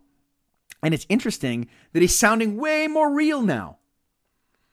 Also, too, great contrast describing himself versus some corporate puppet that Vince decided to create. You can feel the the the, the scorn in his voice when he talks about being a puppet. And it, this might be the first time Vince is acknowledged as the owner on TV. Anyway, Diesel follows up with, um, "You missed the ball on this one, baby," and it lands for two reasons. Number one, it's true. Number two, it's not wrapped up in some sort of a fucking truck reference. And I don't want to repeat myself too much here. Uh, Diesel still struggles a bit uh, with tone, but at least now he's structuring his speeches like a million times better. He talks about being asked to smile and be more corporate, and then he contrasts it with the sheer fun of like what you saw last night was just the tip of the iceberg. It's such a good contrast, and without needing to say, I'm going to be a new Diesel, he says it with tone, right? Big Daddy Cool is back, and I loves it. I love it that he ties it back. He's like, I'm going to be the guy that you saw in Providence, the Royal Rumble a couple years ago. That's a great reference because I think it tells you that he knows how pivotal those people were to him becoming who he is now, and I like that he gives him a shout out. And then we get the tr- the crux of the transformation. This is where the tweener is born. He's like, I'm out for my family and my friends, right? Great. I love that he's like he jumps up a bit, like he's like I'm out for my of Hey, and don't think I'm I'm not going to be smacking hands. He jumps up in his vocal quality. It's great. It's like he's excited to reassure people I'm still going to take your support. But the follow up is brilliant. It's like I'm not saying I'm not going to smack hands, but it better have a black glove on it, baby. Oh, he drops it down. It's so good. Uh, he's going to be loyal to those who are loyal to him. Awesome stuff. Great closing line. Whether you love me or hate me, it's the way it's going to be. I'm back. This is a great promo. I love it. Clear intentions, great use of really simple acting tricks, and a total reinvention inside two minutes. So it's hard to rank promos for him, but I'm going to give a bit more weight to his best work, okay, and go seven. I think in general, Kevin Nash is just really comfortable public speaking, but when he's focused, he can really kill it out there. He did a great job on that last one. Uh, so I'm going to go seven uh, on that. All right, let's give him historical importance. I think, I mean, there's a lot. There's a lot to deal with here. Far and beyond uh, being the longest reigning champion in the 1990s, being the leader of the new generation. I think Diesel almost tops out at this category for one reason alone. From Survivor Series 95 to WrestleMania 12, I think Diesel is the first real tweener character in company history. Now, sure, there have been guys that have towed the line between heel and face before, but Diesel did something really new for the promotion. It was an, also an acknowledgement that the old style of the smiling babyface champion wasn't going to play anymore. Diesel went out on TV and basically said, if you cheer me, great, but I'm looking out for number one. It was new and unique, and it worked. It's really the template for all their big characters going forward, from Steve Austin to early John Cena. They all owe a debt of gratitude to Big Daddy Cool for breaking the mold. He also, I mean, look, he changed the wrestling business by leaving. So, in a kind of backwards way, he made the WWF what it became in the late 1990s. Because if he sticks around, that, that probably doesn't happen, at least not to the same level. We probably still have Vince being like, oh, I don't want to talk you with good guys and bad guys. He also created an entirely new way to push a guy. The diesel push in the Rumble has been duplicated ever since. And it's never felt as special, but it always helps um, someone standing in the Rumble. Diesel is also another interesting template for someone they want to push to the moon. Within all the year, he gets the belts, right? That's the same template they would use for Kurt Angle later. So I think on those points, his influence on the business is huge. Yeah, he comes back to diminishing returns later and usually comes and ruins something. That's fine. I mean, he doesn't ruin Triple H, he's already ruined. But the good far outweighs the bad. 8 out of 10. And I think of all the guys we've profiled so far, he's the most historically important. And it's cool. I like that like some guys are succeeding in some categories and others. Diesel 2 is a great example of being at the right place at the right time. They needed someone in 1995 to carry the big belt. Yes, they had Bret Hart on the roster, and he would have been a far better choice. But in their mind, they needed the next Hulk Hogan, then and there. So, of course, um, to replace the six foot seven tanned superhuman from California, they chose the tall, lanky, dark haired street thug from Detroit. Ah, if only Lex Luger had been a tremendous bodybuilding success and had waited until late 94 to join the wrestling, uh, the wrestling end of the empire. What a different world it would be. Now, they completely botched his title run with awful opponents, but that's not really his fault. That's not Diesel's fault. I think he did the best he could with the hand that he was dealt. Um, and it really is incredible that he did achieve what he did in the WWF. I mean, who would have ever thought that fucking Oz would be the champion of the biggest promotion in the world within three years? Or Vinnie Vegas, for that matter. I guess it pays to become friends with the guy that Vince McMahon's in love with. Now, I say that but when Diesel was given the opportunity, he ran with it and killed it in the role until he didn't. But then the question remains was this a good thing or a bad thing for business? I mean, legend has it that Diesel's run on top coincides with one of the times where the WWF was on the verge of going bankrupt. I know that for me personally, this was a time when I was completely tuned out of the product. I didn't like it. I don't know if I'd place the blame at Diesel's feet, but I can't imagine it helped. Now, if one believes the adage that it's not what's happening now that drives ratings, but it's instead the culmination of what's happened for the past few months that dictates the current state of the business, we could probably make a strong case that the year 1995, headlined by Diesel, is the foundation of the 83 week trouncing the WWF took at the hands of WCW. Especially when WCW was able to take a guy like Diesel and use him in a far better role than he was performing in WWF. So while Kevin Nash was huge business for WCW, I think that the bulk of his career as Diesel or Kevin Nash and was kind of like box office poison in the WWF and later the WWE. And for all the shit I gave him about work rate, of his 23 pay per view matches, eight times he's involved in the best match on a particular card. That's really good. Only four times in the worst match. And again, we're dealing with his run being during the worst years in company history, but he's still a highlight. So his influence is massive, uh, both good and bad. I'm going 8 out of 10. Presentation. I think we can say without reservation that this dude was always presented strong throughout his career. He rose to be the centerpiece of the promotion within a year and a half of his arrival. From that point, he was always their guy. Hell, even when he had no business main eventing shows, he was still a main eventer in perpetuity, even after they cut off all his fucking hair. They literally could not have done more throughout his career to push him stronger, with the exception of not making him an, an insufferable father.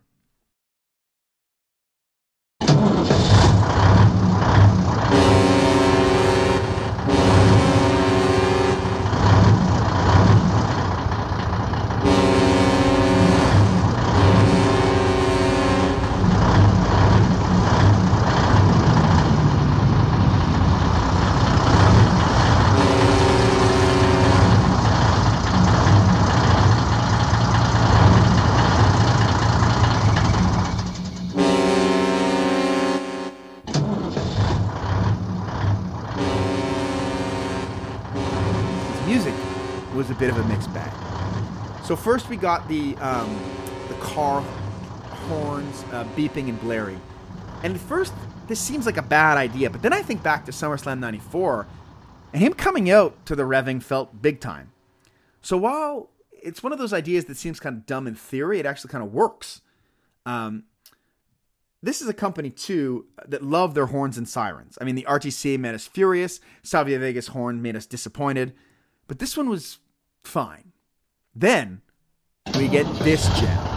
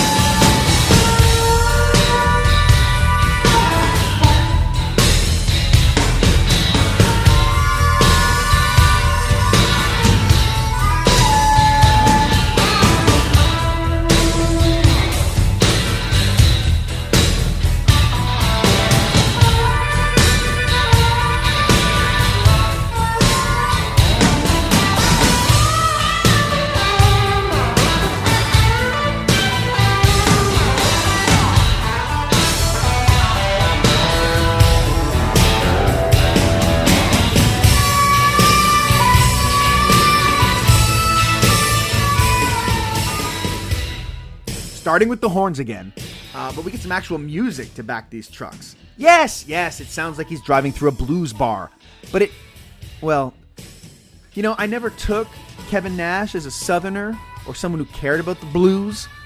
I mean, what does this dude have to be blue about? The dude's seven feet tall, uh, great hair, great shape. You mean to tell me that he hasn't fucked his way through the Detroit Chicago corridor? No, no. I'm supposed to believe that this guy's on his back porch, busting out his harmonica, and telling us how shitty it is to be a tall, successful professional athlete. This song does not fit him at all. His his music should be trumpets blaring to the heavens because this guy won the lottery of life. Anyways, I guess it's cool. Uh, it's a, it's got a good beat. It fits with his tassels. It doesn't fit with his beautiful face or presumably monster cock. It's fine. NWO uh, song doesn't work inside of a WWF arena uh, at all. His Kevin Nash music from 2003 uh, was weirdly interesting. Um, I wanted to blow it off, but it kind of sounds like. Well, here, listen.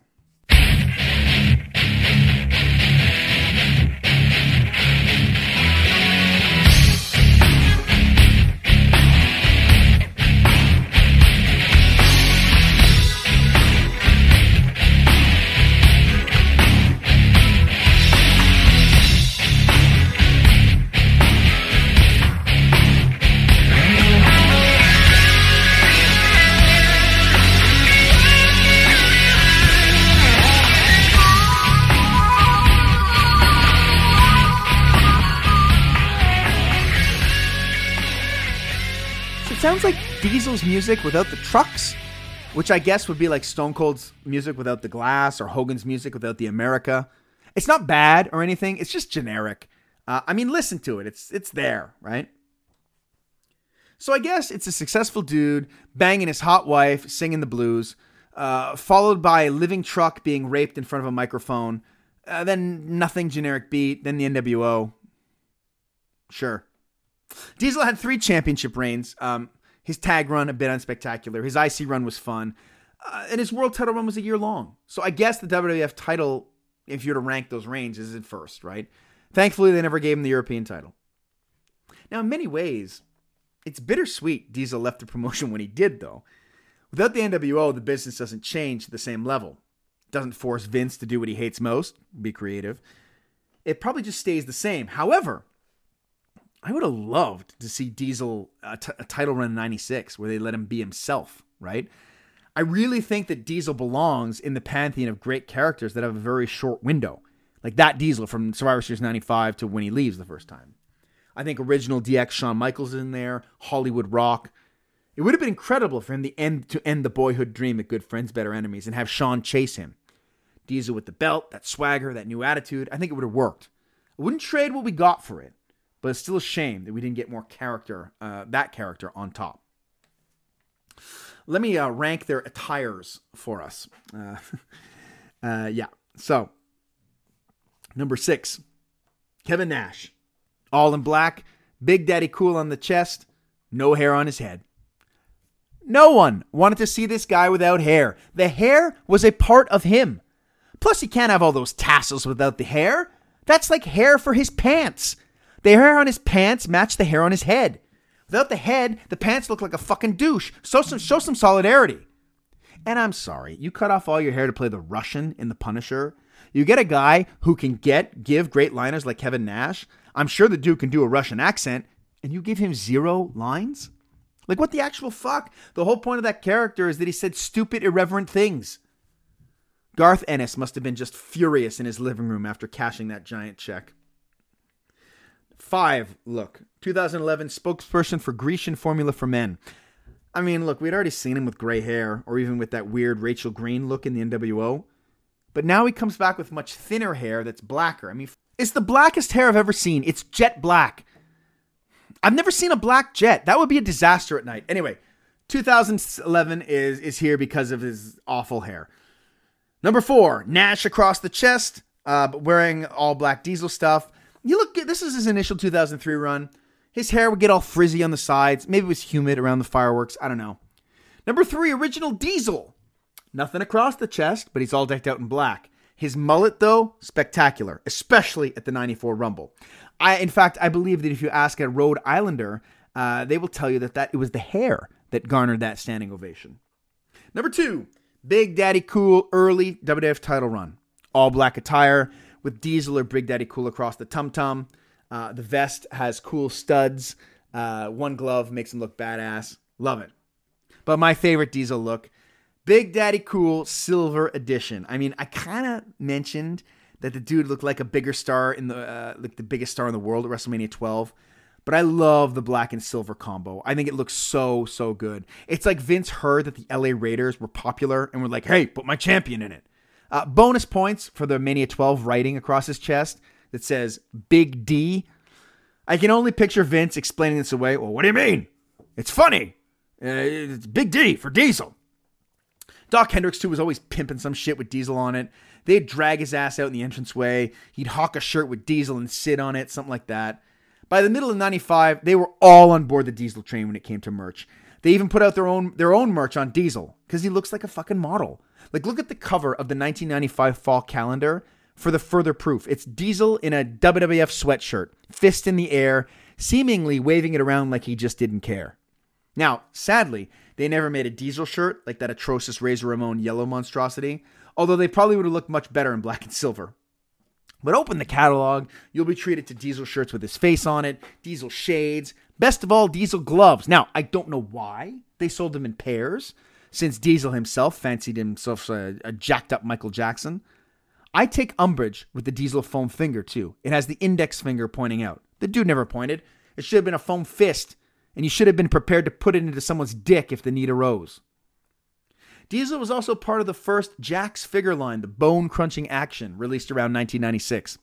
Part of the first series that included Bret, Shawn, Razor, and Goldust. Not a bad face scan either. The face looked much better than, say, the weird Shawn Michaels or the Nightmare Bret Hart face. He'd get a nice revamp as part of the Jakks Classic Superstar line in the mid 2000s. The figure came with a sweet vest and a fist to be raised in the air. And they do a great job of making his legs proportional to his body, which is something real life Diesel struggles with. Since then, Diesel's had a great run with the Mattel Elite series. It's pretty easy to track down the all black Diesel, like the one that sits on my shelf, but the crown jewel of the Diesel line has to be the Elite 16 figure, which uh, is the only one to date that I've seen with the silver top uh, singlet version of Diesel. Stupid, it made me look it up for this project, and now I'm like, oh, I gotta get it. He was the face of promotion, always near the top of the card. His run was short, but he was dominant. I'm giving a solid 8 for presentation. Feuds! going home. Feuds. I mean, look, poor Diesel has the unfortunate honor of spending the majority of his title run defending against the Million Dollar Corporation, which is one of the worst factions of all time. I would rather watch Kurrgan lead the Truth Commission to the top, side suplex after side suplex, than watch Nikolai Volkov stuff himself into those one cent trunks. I suppose the most enduring and nuanced feud is the one with Shawn Michaels. He goes from friend to reluctant enemy to nonsensical friend back to enthusiastic enemy. It's a roller coaster. He and Triple H fight over Shawn Michaels' love. Not great. His feud with Razor is more of an extension of the Shawn uh, feud with Razor. Like Razor was never really mad at Diesel. That's why he teamed with him so long after. He must have gotten over Diesel doing something to his gold. Undertaker feud was good. I love Diesel played off the idea that he wasn't scared of the dark. I guess that makes sense since he's a functional adult. Try telling that to fucking Kamala. But it's all contrasted with the feud with Sid, which was garbage. The feud with Davey Boy Smith, worse, Mabel. Then again, these aren't really feuds. They're just one or two matches each. Not to beat a dead horse, but I think once Randy Savage and Jake Roberts ended their feud, the WWF was like, we're not going to top it. Don't do feuds anymore. I'm 5 out of 10 for feuds. Last category moments. While few in number, uh, the big ones do stand out. The Rumble, huge. The title win at MSG, I think it's the last one like that too, uh, coming out of nowhere, massive jump up. He gets the feud with The Undertaker. More impressively, though, is he gets to leave WrestleMania as champion, as a face. And while that's not really so true anymore, that was always the gold standard as to who their biggest star was. Think of the list of guys up to that point who had left the biggest show of the year as champion as a face Hogan, Savage, Warrior, Bret, Diesel. His biggest NWO moment for me in 2002 is the first time Vince shows his picture on TV when he says, Nothing can stop it. Nothing can stop the fact that these men. Then they reveal the picture and the crowd loses their shit. It's all downhill from there. I suppose his 2003 run is is pretty big as like it's losing his hair, but I'll be honest, like I'm I'm struggling to put like uh, jump up moments together for him. I think his best angle is everything to do with Shawn Michaels, from protecting him to removing a man's leg to smash him in the head. Good story, better part of three years. The worst angle, the text message saga with Triple H um, and CM Punk. Unnecessary, didn't help. His single worst moment, I think it's, I think it's just being forced to go 18 minutes with Triple H in 2011. It's a match that nobody wanted and no one needed. And poor Nash was cooked, but he still managed to insult the audience's intelligence with multiple sledgehammer shots. And for what? Right? The honor of getting pinned by his buddy Triple H. Why do so many guys want to lose their last match to Triple H? Diesel, Batista. Why are they lining up to take pins from the guy who has literally been put over everyone ever? But his single best moment for Diesel has to be the 94 Royal Rumble. The dude was positively dominant, tossing out seven guys in seven minutes, and really changing the course of the entire promotion. Diesel that night got more than a standing ovation. He created his own push and launched himself into superstardom. It's sometimes hard to pinpoint the exact moment that someone becomes a star. Well, we fucking can here. It's when he punches Virgil in the face, then he tosses him to the floor, conquering the meat sauce man once and for all. I remember when I heard that Diesel, um, you know, when, when I heard Diesel won the world title, I was like, what? And how? And why? And truth be told, 1995 was more than likely the nadir of my wrestling, wrestling fandom. But looking back, I think it's an unfair supposition that it was all Diesel's fault. I get why they made him champion. I get why he would be the centerpiece of the promotion. I think his WWF title run failure is more of a victim of circumstance than anything Kevin Nash himself did. Much like the Ultimate Warrior in 1990, they didn't exactly set him up for success with their challengers upon his ascent. Ultimately, he became a great, influential character whose legacy may have been hurt with each subsequent return. And let's not pretend that he wasn't beloved as Diesel, alright? Just listen to the reaction he gets at the 2011 Royal Rumble. Before coming back and ruining the year with Triple H, he's given a hero's welcome. As for the wrestler that was, Diesel finishes with 61.63 points, which of the five we've done places him fourth ahead of the Honky Tonk Man and just barely below Razor Ramon. I think that's fair. When looking back at his career, I was left with one big thought. Fuck Triple H, man. He's the worst. No, my thought was that why couldn't they just let this dude be himself the whole time? The run from Survivor Series until 1996, when he departs, is magic. He's totally unique and an interesting character, and his influence is still felt today. I just don't get why it took them so long to learn this lesson. Don't force guys into roles they're not suited for. Diesel wasn't a, a, he wasn't made to be a smiling, leaning, pandering idiot. He's a badass with quick wit and a fantastic grasp of sarcasm. And as long as they let him do that, he flourished. They didn't learn the lesson with their next guy, Shawn Michaels, either. It took Stone Cold Steve Austin breaking the mold to, to really knock them out of this insane practice and forcing square pegs into round holes. Sadly, they currently need to relearn this lesson. It took years for the message of letting Roman Reigns be himself to set in. I think it's easy to look at the career of Kevin Nash and see only the bad, and we dealt with the bad. But it'd be folly to forget about why he kept getting chance after chance. He killed it as Diesel, and his meteoric rise to the top of the promotion was earned. Razor Ramon and Diesel changed the course of company history when they left for WCW. But Kevin Nash changed wrestling by flaunting convention giving us the first true modern character. For that alone, his career deserves to go down in the annals of the all time greats. Next time on The Wrestler That Was, we travel to the 2000s to deal with a superstar who grew by leaps and bounds before our eyes and always delivered satisfaction. See you then.